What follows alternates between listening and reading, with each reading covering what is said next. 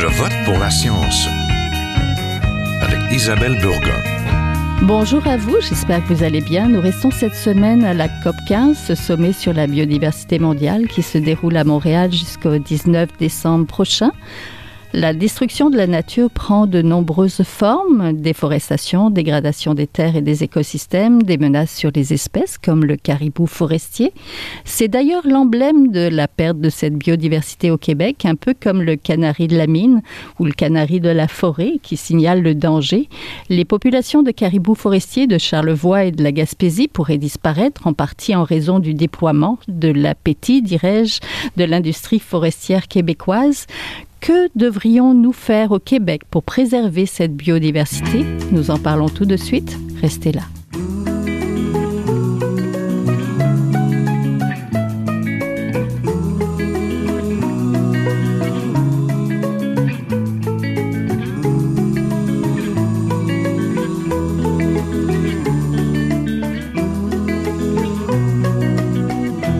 Je vote pour la science. Nous revenons cette semaine sur la COP 15, le sommet sur la biodiversité mondiale qui se déroule à Montréal et nous allons voir avec nos invités comment nous pouvons la préserver et la restaurer sur notre propre territoire, le Québec. Je suis en compagnie de Pierre-Olivier Boudreau, qui est directeur de la conservation et responsable du projet de la protection de la rivière MacPie pour la SNAP Québec. Bonjour. Bonjour. Je suis aussi en compagnie de Martin Hugues Saint-Laurent, qui est professeur titulaire en écologie animale au groupe de recherche Boréas à l'Université du Québec à Rimouski et qui est aussi spécialiste du caribou. Bonjour à vous. Bonjour. Donc, nous sommes presque à la moitié de ce grand sommet consacré à la biodiversité à Montréal. Nous allons explorer les enjeux qui touchent plus particulièrement notre territoire québécois. Tout d'abord, pour commencer, quelle est la pertinence d'une telle conférence pour le Québec? Peut-être Monsieur Boudreau. Oui, ben dans les conférences, euh, les COP sur la biodiversité, euh, c'est les occasions, un petit peu comme les COP pour le climat, de décider des, des grandes orientations, des cadres, des engagements euh, des, des, des, différentes nations qui sont membres de la Convention sur la diversité biologique, dont le Canada. Donc, ben, il y a dix ans, en fait, on a eu la, la, même une COP à, Aichi au Japon où il y a des mm-hmm. objectifs qui ont été décidés, notamment l'objectif d'atteindre 17% d'air protégé d'ici 2020. Et puis, ben là, on est à un, un autre rendez-vous finalement où on va décider le cadre mondial pour la biodiversité pour les dix prochaines années. Donc, c'est essentiellement ce qui se passe lors de ces COP-là. Mm-hmm. Ce qui est intéressant cette année, c'est qu'on a une grosse participation de la, société civile. C'est quelque chose qui n'a jamais été vu dans des COP pour, euh, sur la biodiversité. Puis c'est en fait, en termes de, nombre de personnes aussi, c'est une des plus grosses. On attend, je pense qu'on est à une présence autour de 20 000 personnes. Oui, mais surtout pour une COP qui s'est décidée un petit peu au dernier moment euh, à cause de la pandémie. Elle était supposée avoir lieu en Chine, en mm-hmm. effet. Puis finalement, c'est à quatre mois de préavis, euh, le Canada a accepté de, de l'organiser. Oui, mais il n'y a pas beaucoup de chefs d'État à part les nôtres, on va dire aussi. Là. Non, en effet, mais c'est commun dans les COP. En fait, c'est la norme, malheureusement. Euh, les, les, chefs d'État ne sont, ne sont pas présents. C'est surtout les ministres responsables de l'environnement qui sont, qui sont là pour, euh, pour prendre les décisions au nom des États. Euh, c'est un petit peu dommage, hein, souvent c'est ça qui arrive, la, la, la, question de la biodiversité, qui, qui, qui, est une des grandes crises de notre époque, est souvent éclipsée par la question des changements climatiques. Mais là, on, on l'a vu là, euh, cette semaine, l'attention sur la biodiversité est vraiment là, puis on parle de biodiversité comme on n'en a jamais parlé, à mon avis, au Québec. Oui, surtout au Québec et à Montréal, j'allais dire. Professeur Saint-Laurent, est-ce que vous trouvez aussi qu'une telle conférence pour la biodiversité, c'est pertinent euh, que ça se passe ici? Ben, c'est sûr que d'avoir cet événement-là qui se tient euh, au Canada, au Québec, euh, c'est important pour, euh, je dirais, stimuler le leadership de nos élus. On, on, sort de quelques décennies où est-ce que la protection de la nature a été mise à mal par des impératifs économiques.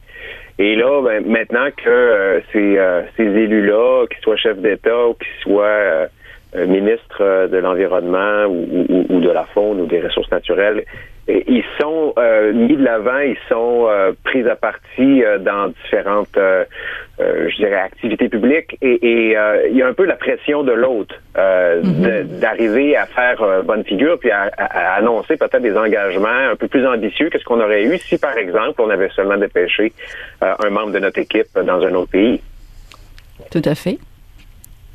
Est-ce que on peut d'abord s'attarder un petit peu sur les enjeux québécois concernant la biodiversité, Monsieur Boudreau? Je pense notamment peut-être à la perte d'habitat. Qui crée des pertes de biodiversité et plus particulièrement à l'enjeu de la préservation de nos milieux humides. Étonnamment, euh, c'est un, des gros enjeux. Oui, ben c'est bien connu. Euh, la, la, perte d'habitat, c'est ben, c'est la principale cause d'extinction des espèces. Là, c'est peut-être pour les auditeurs rappeler que à l'échelle mondiale, il y a un million d'espèces qui seraient qui seraient menacées, d'espèces animales végétales. ça représente à peu près 25 des animaux et des plantes. C'est déjà catastrophique en soi. On est dans un, un taux d'extinction qui serait 10 000 fois plus élevé que, que, que, le taux historique, naturel, si on peut dire. Donc, on a vraiment une crise de la biodiversité à l'échelle mondiale. Euh, au, Québec, euh, il, y a des, il y a des gros enjeux. On a euh, une soixantaine d'espèces animales qui sont, qui sont désignées menacées ou vulnérables, une quatre-vingtaine d'espèces floristiques donc de plantes qui sont qui, On peut en citer quelques, quelques-unes ou quelques-uns? Ben oui, écoutez, euh, ben, nécessairement le caribou forestier là, qui, qui fait les manchettes ces temps-ci est une espèce qui est désignée vulnérable euh, au Québec, euh, menacée à l'échelle du Canada. On a toutes sortes d'espèces d'oiseaux. on peut on peut penser à à, la rainette, oui, Ouais. là, on est plus dans, dans les amphibiens. Mais oui, il y a la rainette faugrillon, le chevalier cuivré, euh, il y a des, des espèces d'oiseaux comme, euh, comme euh, le, le, garrot d'Islande, des espèces de parulines, des espèces boréales beaucoup aussi qui sont menacées. A des espèces, plusieurs espèces de tortues, de chauves-souris qui sont menacées. Mm-hmm. puis toutes sortes d'espèces floristiques aussi. Donc, tu sais, on, on, a ça. Puis on a les enjeux aussi au niveau du territoire, donc mm la foresterie, donc l'impact euh, l'impact de l'empreinte humaine finalement sur le territoire qui est, euh, qui est excessive, euh, comme, comme le démontre le dossier du caribou. Oui. Donc professeur Saint-Laurent, pour vous, les enjeux québécois concernant la biodiversité, peut-être en, forêt boréale? On a, on a une, je dirais une opposition depuis plusieurs euh, plusieurs décennies là entre euh, les impératifs de développement socio-économique euh, qui sont souvent attachés à des, activités d'extraction qui ont fragmenté, altéré, généré la perte de superficie de forêts de première venue, de forêts matures ou de forêts naturellement dynamisées par des perturbations comme le feu ou les épidémies d'insectes. Mm-hmm. Et, et se cache dans ce réservoir d'habitat là une multitude d'espèces. Euh, et c'est ces espèces-là qui souvent euh, vont décliner. Le caribou en est un bel exemple. Euh, mais derrière le caribou se cache énormément d'autres espèces. Donc quand moi je regarde cet enjeu-là, qui est très, je voudrais dire très québécois, mais en même temps qui est national puis qui est international, l'enjeu de la préservation de forêts matures, plutôt que d'une conversion puis d'une uniformisation de ces forêts-là en jeunes peuplements puis en paysages anthropisés ben j'y vois, euh, oui, des espèces peut-être, je vais utiliser le mot charismatique là, mais parce qu'elles bénéficient d'une couverture de presse qui est importante, mais je vois aussi euh, plusieurs espèces qui, contrairement au caribou, font pas les manchettes. Euh, et qui ont des rôles importants à jouer, qui sont attachés à des vieilles forêts. On peut penser à des proies très importantes comme le campagnol à dos de Gapper qui qui supporte les migrations de plusieurs rapaces euh, dans l'hémisphère nord. On peut penser à des fonctions écologiques aussi qui sont jouées par les vieilles forêts de captation de carbone, de régulation du climat, de filtration de l'eau, de filtration de l'air. Donc, plusieurs euh, fonctions, plusieurs espèces qui bénéficient de la protection des vieilles forêts et qui donc entrent en conflit euh, depuis plusieurs décennies avec les impératifs un peu plus de courte durée, de courte mm-hmm. venue, de maintien d'une activité économique euh, avec peut-être peut-être pas suffisamment d'imagination sur la diversification. Donc, ça nous a donné un recul vers le nord spectaculaire. Si on, pense seulement au caribou, ben on a 620 euh, kilomètres euh, de recul vers le nord, de la limite sud de l'aire de répartition du caribou forestier depuis 1850.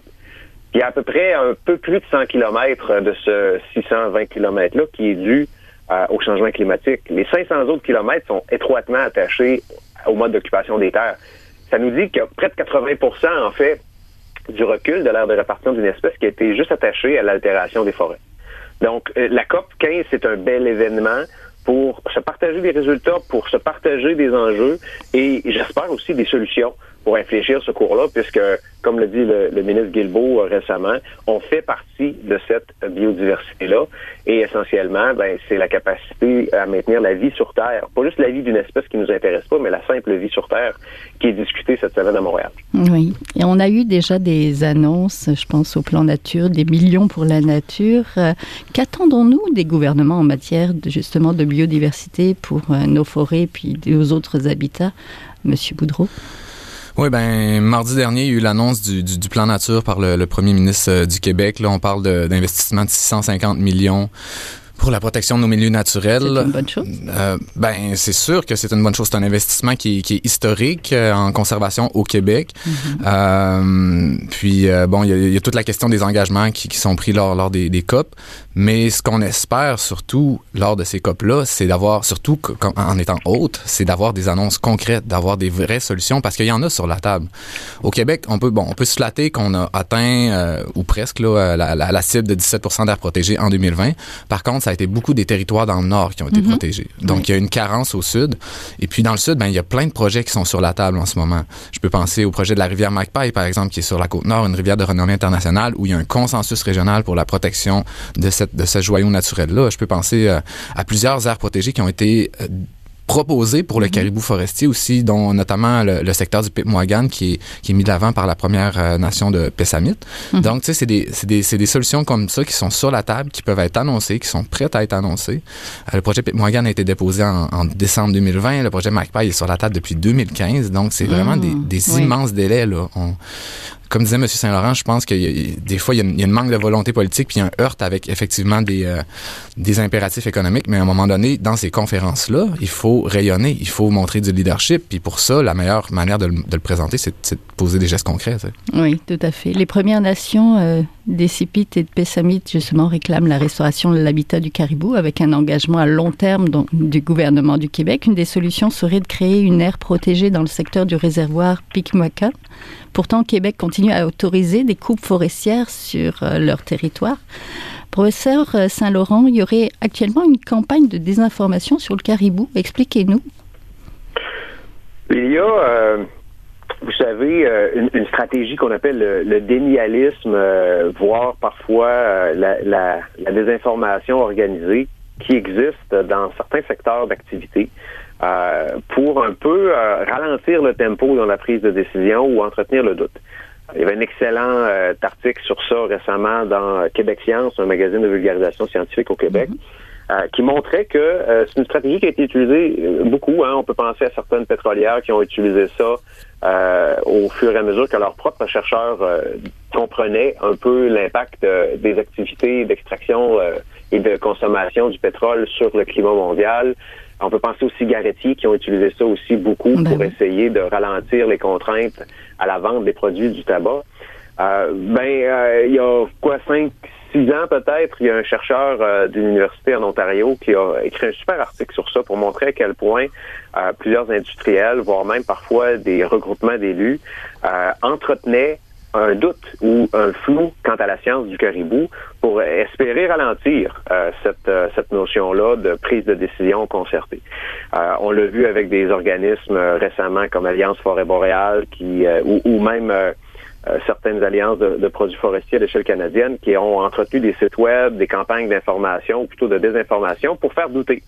Euh, faire douter de certains constats. Que Oui, le qu'est-ce qui a caribou été dit? forestier, Qu'est-ce- euh, ben, écoutez, on a mis en doute que le caribou forestier, euh, ce qu'on appelle les populations boréales du caribou des bois au Québec, là, euh, est une espèce euh, en déclin, euh, que le déclin causé par la coupe, on entretenait le fait que c'est l'effet des changements climatiques uniquement, alors qu'on avait des évidences scientifiques qui disaient que c'était pas le cas. Euh, plus localement, il y a des entreprises que je ne nommerai pas qui euh, utilisaient plusieurs plateformes régionales dans les médias pour dire que ben, c'est pas vrai que le caribou décline. Euh, récemment, certaines de ces entreprises-là ont rentré dans le rang puisque le- la force du consensus est beaucoup trop grande. Mais on a eu encore récemment dans la commission indépendante sur les caribous forestiers et montagnards du gouvernement du Québec des témoignages où est-ce que ben on remettait en doute est-ce qu'on a assez de données? Est-ce qu'on devrait pas faire plus de recherches avant de prendre des décisions? C'est Mhm. écoutez en tant que chercheur je vais vous dire une chose on est toujours intéressé à apprendre plus de choses Euh, mon métier, c'est d'être curieux puis d'essayer de trouver des réponses de plus en plus poussées. Est-ce qu'on en sait suffisamment? Ça, c'est une autre question.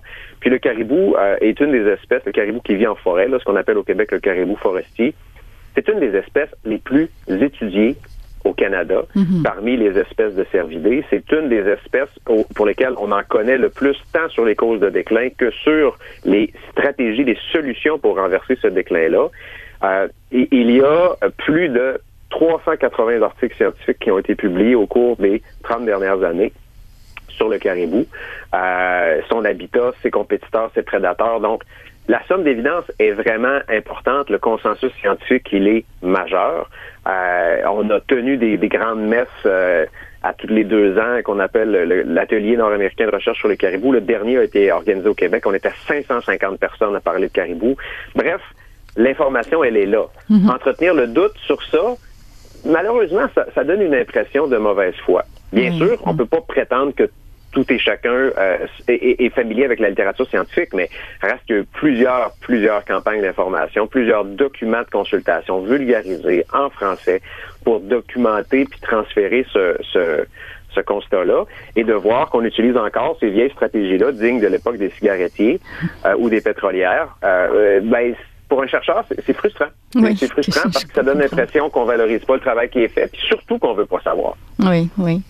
Monsieur Boudreau, vous êtes responsable du projet de la protection de la rivière Magpie pour la SNAP Québec. Cette rivière a été reconnue comme une entité juridique. C'est la première fois au Canada. Racontez-nous. Oui, mais en fait, on, a commencé à travailler avec euh, un groupe citoyen régional en 2009, 2008-2009, euh, dans le temps où la Romaine, euh, le projet de la Romaine a été annoncé. Mhm. Ça a vraiment sonné une cloche parce que la rivière Magpie, bon, c'est une rivière, c'est la rivière jumelle de la rivière romaine finalement. C'est une rivière de renommée internationale pour les sports en eau vive. Fait que pour faire une histoire courte, on a démarré une campagne pour protéger cette rivière-là. Euh, bon, on a fait toutes sortes d'actions en, l'espace de presque 15 ans. Et puis, euh, c'est ça, on a fait une alliance avec, euh, entre autres, avec les, Premières Nations, avec les municipalités. Et puis, on s'est rendu compte très rapidement que dans, dans le cas de cette rivière-là, bon, qui dit eau vive rapide, dit aussi potentiel hydroélectrique. On s'est rendu compte qu'Hydro-Québec euh, n'était pas intéressé à ce que cette rivière-là devienne une aire protégée. Et puis, on a eu des preuves même écrites qui, qui, qui causaient carrément de l'obstruction pour que ce projet-là aille de l'avant. Donc, à un moment donné, on s'est, on s'est dit, bon, on, ça fait des années qu'on travaille à créer une aire protégée qui viendrait du gouvernement, qui viendrait du haut. Pourquoi est-ce qu'on on prendrait pas les choses en main, nous, euh, je veux dire, nous, l'Alliance, c'est les Premières Nations, les groupes environnementaux, les municipalités, les groupes citoyens. Puis, euh, c'était autour de 2017-2018, euh, le mouvement des droits de la nature mondiale commençait à, à prendre de l'ampleur. On avait le fleuve Wanganui en Nouvelle-Zélande qui avait été déclaré sujet de droit, le fleuve Atrato en Colombie par la Cour suprême. Euh, donc, il y a cette espèce de changement de paradigme-là en conservation qui est en train de se passer. On a étudié les différentes possibilités au Québec, puis le cas de la Magpie est ressorti comme étant le cas parfait parce qu'il y, a un lien bioculturel entre la rivière et les Premières Nations, puis les habitants de la Mingani. Euh, c'est une rivière de renommée internationale, comme je le disais. Puis à travers les années, on avait réussi à construire ce consensus-là pour protéger la rivière au niveau régional, puis je dis même supra-régional. En fait, le, le, seul, le seul obstacle dans la protection de la rivière Magpie, encore et toujours, ça reste Hydro-Québec. Mm-hmm. Donc, c'est pour ça qu'on a décidé de, de, de, cheminer vers ça, puis ça a pris... Euh, ça a pris deux, trois ans pour, pour mener à terme ce processus-là de désigner la rivière comme sujet de droit. Donc maintenant, la rivière Magpie euh, elle a neuf droits qui sont qui sont qui sont qui ont été votés par voie de résolution. C'est des résolutions là, euh, c'est des résolutions de 15 pages truffées de références légales. Ça n'a pas été écrit, écrit sur le coin d'une table, ça a été écrit avec, mm-hmm. des avocats. Donc c'est un outil finalement pour pour résumer qui, qui vient du bas, qui vient du bas vers le haut, mm-hmm. puis qui, qui, qui, qui, promeut finalement le leadership des, des communautés locales qui vivent sur le territoire puis qui veulent protéger cette rivière là. Oui. Monsieur professeur Saint-Laurent, le gouvernement du Québec a lancé un projet de réseau de suivi de la biodiversité du Québec doté de 75 indicateurs mesurant la biodiversité de différents milieux, donc humides, terrestres, aquatiques, et même à l'échelle du territoire pour les aires protégées ou les menaces en lien avec les activités humaines. Quelle serait euh, la meilleure stratégie peut-être pour le caribou? Est-ce que le caribou pourrait euh, utiliser ce suivi-là? Pour euh, parce que c'est ça pour essayer de, de, faire avancer sa cause à défaut de d'être comme la rivière Magpie protégée ou une entité juridique? C'est une, bonne question. Le caribou bénéficie déjà d'un filet de sécurité très important sur le plan légal et sur le plan de l'acquisition des données. Il euh, faut voir qu'il y a quelques années, euh, le gouvernement fédéral a mis de l'avant certaines pressions euh, vers les, euh, les provinces et les territoires dans la foulée de l'application de la loi sur les espèces en péril, qui offre au gouvernement fédéral un droit de regard sur ce qui se passe dans la Cour des provinces et des territoires dans l'application de mesures pour protéger l'habitat essentiel d'espèces désignées. Le caribou est une espèce désignée. Mm-hmm. Hein, il est identifié comme étant menacé à l'échelle fédérale. Au Québec, on le considère vulnérable. C'est des statuts équivalents, juste des mots différents. Euh, certaines populations comme le caribou de la Gaspésie au Québec euh, sont considérées menacées, qui est le statut le plus élevé, puis son écho au fédéral, c'est une espèce en voie de disparition. Donc on voit qu'il y a un support légal dans les deux lois, la loi québécoise sur les espèces menacées vulnérables, la loi fédérale sur les espèces en péril. Donc, il y a quelques années, le gouvernement du Canada s'est prévalu dans les discussions euh, d'annoncer euh, qu'il pouvait potentiellement avoir recours à certains décrets, comme il l'a fait pour la rainette Faugrillon jadis, pour dire ben il va falloir euh, empêcher certaines altérations de l'habitat essentiel d'une espèce menacée, le caribou en est une. Donc euh, dans cette foulée-là, il y a eu tout un, je vais dire, un renouveau, euh, une, une, action assez orientée de la part du gouvernement du Québec de continuer, voire d'améliorer les programmes de suivi des populations de caribou. Donc, le caribou, dans un programme de suivi de la biodiversité, bénéficierait pas tant que ça euh, des nouveaux investissements annoncés, à mon avis, mm. puisqu'il fait déjà l'objet depuis longtemps de suivi de la part d'universitaires, de suivi de la part d'équipes mixtes dans lesquelles des universitaires collaborent avec les chercheurs euh, du gouvernement provincial. Euh, donc, on l'a l'info. dans le cas du caribou, là, c'est pas comme pour certaines espèces, peut-être moins étudiées, peut-être moins sous l'éclairage médiatique. Dans le cas du caribou, on connaît l'état des populations. Le gouvernement du Québec a d'ailleurs publié l'année dernière un imposant document de 280 pages qui fait état de toutes les menaces connues, de toutes les relations euh, qu'il y a euh, entre les perturbations de l'habitat et le déclin du caribou, en plus de faire l'état des populations de caribou au Québec. Euh, moi, je salue l'initiative de structurer un réseau de suivi de la biodiversité à l'échelle du Québec pour s'intéresser à toute une multitude d'espèces qui ont été peu ou moins étudiées dans les dernières années. Est-ce que ça va avoir un effet sur le caribou? Je suis pas certain que c'est l'endroit où on doit faire le plus d'efforts présentement, puisque ces efforts-là sont déjà faits dans la foulée euh, du bras de fer que pose le mhm. gouvernement fédéral, le gouvernement provincial, et dans la foulée de tout ce qui a été fait par les équipes de recherche, qu'elles soient universitaires ou gouvernementales, au cours des dernières années. Donc, le caribou, on sait comment il va, on sait comment chaque population va, c'est écrit par le gouvernement du Québec lui-même, euh, et on sait quoi faire. Maintenant, on est depuis plusieurs années euh, dans l'attente de la prise de position euh, et de l'action forte. Euh, on, sort d'un premier gouvernement caquiste où le ministre était à la fois responsable des forêts et de la faune. et, et, des parcs, bien sûr. Et il était peut-être moins sensible à cette réalité-là. Sous le nouveau gouvernement, on a le nouveau gouvernement caquiste, on a séparé ces responsabilités-là. La faune et les parcs sont allés vers l'environnement, le ministre de l'Environnement, le ministre Charette, alors que les forêts sont allées avec les ressources mhm. naturelles dans un ministère plus socio-économique dirigé par la ministre euh, Maïté Blanchette-Vézina. Donc, depuis ça, je vous dirais qu'il y a une bouffée d'air frais, là. On voit qu'il y a une écoute différente. On espère que ça va générer des résultats différents. Euh, mais en changeant d'interlocuteur, une, une, chose est sûre, on sent que les astres sont peut-être alignés euh, pour que ça change. Puis la COP vient ajouter un petit peu de pression sur les épaules du gouvernement québécois de prendre des actions fortes pour impressionner à la fois le fédéral, mais les autres juridictions aussi. Et on va le souhaiter, Monsieur Boudreau. Oui, je trouve ça intéressant qu'on parle de la législation euh, des espèces menacées puis des différences entre euh, la loi sur les espèces en péril qui est au fédéral puis euh, la loi sur les espèces menacées vulnérables au Québec, notamment dans le cadre de la COP 15 où on parlait tout à l'heure d'actions concrètes qui peuvent être mhm. posées. professeur Saint-Laurent disait bon la loi fédérale en fait elle, a du mordant, elle a des dents contrairement à la loi québécoise qui qui, qui, qui, qui est beaucoup dans le, offrir les possibilités aux ministres, faire des plans de rétablissement mais mhm. qui est pas nécessairement assez contraignante. Donc, on n'a pas d'outils finalement législatifs au Québec pour s'assurer que le, filet de sécurité de la loi fédérale ne vienne pas s'appliquer. Donc, euh, nous, à la SNAP, c'est une des demandes qu'on fait dans le cadre de la COP 15. C'est quelque chose de très concret qui peut être fait, de modifier cette loi-là, de, de mettre à jour la loi sur les espèces menacées vulnérables et ses règlements, notamment le règlement sur les habitats fauniques. Euh, on parlait de la rainette Faugrillon tout à l'heure. On peut pas intervenir avec le règlement sur les habitats fauniques en milieu privé, là où se mm. trouvent les, les populations de rainette Faugrillon qui restent au Québec. Donc, c'est juste aberrant il faut absolument que ce règlement-là soit mis à jour si on veut intervenir pour ces espèces-là qui sont, qui sont menacées. Oui. Pour finir, rappelons que la première rencontre de la COP 15 en octobre 2021 avait adopté 17 objectifs de la déclaration de Kunming, dont la protection de 30% des terres et des mers d'ici 2030. Selon vous, nous serions capables de viser les 30% d'air protégés d'ici 2030, Monsieur Boudreau? Totalement. Puis euh, à la SNAP, on a mis de l'avant euh, un, principe qu'on appelle, on a appelé ça l'escalier de la conservation. Ah. Contrairement à, ce, qui a été fait en, en 2020, finalement, on veut pas arriver passer de 10 à 17 d'air protégé au, au, mois de décembre 2020. C'est pas ça l'objectif. On veut y aller par étapes. On veut des annonces dès maintenant. Puis là, bon, pour l'instant, il, il, y a un bon euh, roulement. On annonce des aires protégées régulièrement au gouvernement. On est très content de ça. Il y en a qui ont été annoncés la semaine dernière, le Mont Caïcop notamment. Oui. Euh, donc, l'escalier de la conservation, l'idée, c'est d'avoir des grands, des grands champs, de, des, comment je dirais ça, des grands chantiers de travail. Donc, la question des espèces menacées, c'est sûr que des, des, espèces comme le caribou, bon, ben, on peut créer des grandes aires protégées pour le caribou. Mais au-delà de ça, il y a tous les projets qui sont menés par les communautés autochtones. Il y en a beaucoup au Québec. Donc, le gouvernement, euh, le premier ministre a annoncé qu'il allait avoir un soutien pour ça la semaine -hmm. dernière. On est content de ça. Euh, la question aussi des solutions euh, nature pour le climat. Donc, de protéger des espaces qui sont des, des puits de carbone qui vont venir aider à mitiger l'impact des changements climatiques. Donc, c'est ça finalement l'escalier de la conservation. Puis finalement, il y a les espaces de proximité aussi.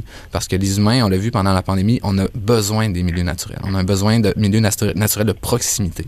Donc, tous ces, ces, grands chantiers-là sont des occasions pour atteindre la de 30 puis nous, on pense que c'est réaliste autant au niveau marin que terrestre. Je crois que c'est une belle occasion de recadrer euh, la vision initiale de ce qu'est le développement durable, à savoir, on vit dans une planète, sur une planète qui est unique, et à l'intérieur de ce que la planète peut nous donner, il faut que les sociétés puissent être euh, euh, épanouies.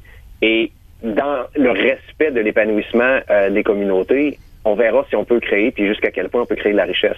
Donc, c'est pas un compromis entre un pôle environnemental, sociétal et économique. C'est bien euh, trois cercles concentriques en tout respect de ce que la planète peut nous donner. Il y a plusieurs chercheurs qui nous montrent à quel point euh, le, mode d'utilisation des ressources à, l'intérieur des dernières décennies a mis à mal notre capacité à maintenir la vie sur Terre. Euh, la COP en est un bel exemple, qu'on soit tenu d'avoir ces rencontres-là. Donc moi, j'ai l'impression que de, de, de, conserver les éléments de naturalité qu'il nous reste en guise de garantie, c'est une bonne idée. Puis après ça, ben, on va basculer dans euh, des décennies de réparation. Donc, j'ai l'impression que s'ouvre euh, depuis quelques années le, le, vaste chantier de la restauration des habitats naturels, de la réparation des stigmates euh, de l'activité humaine.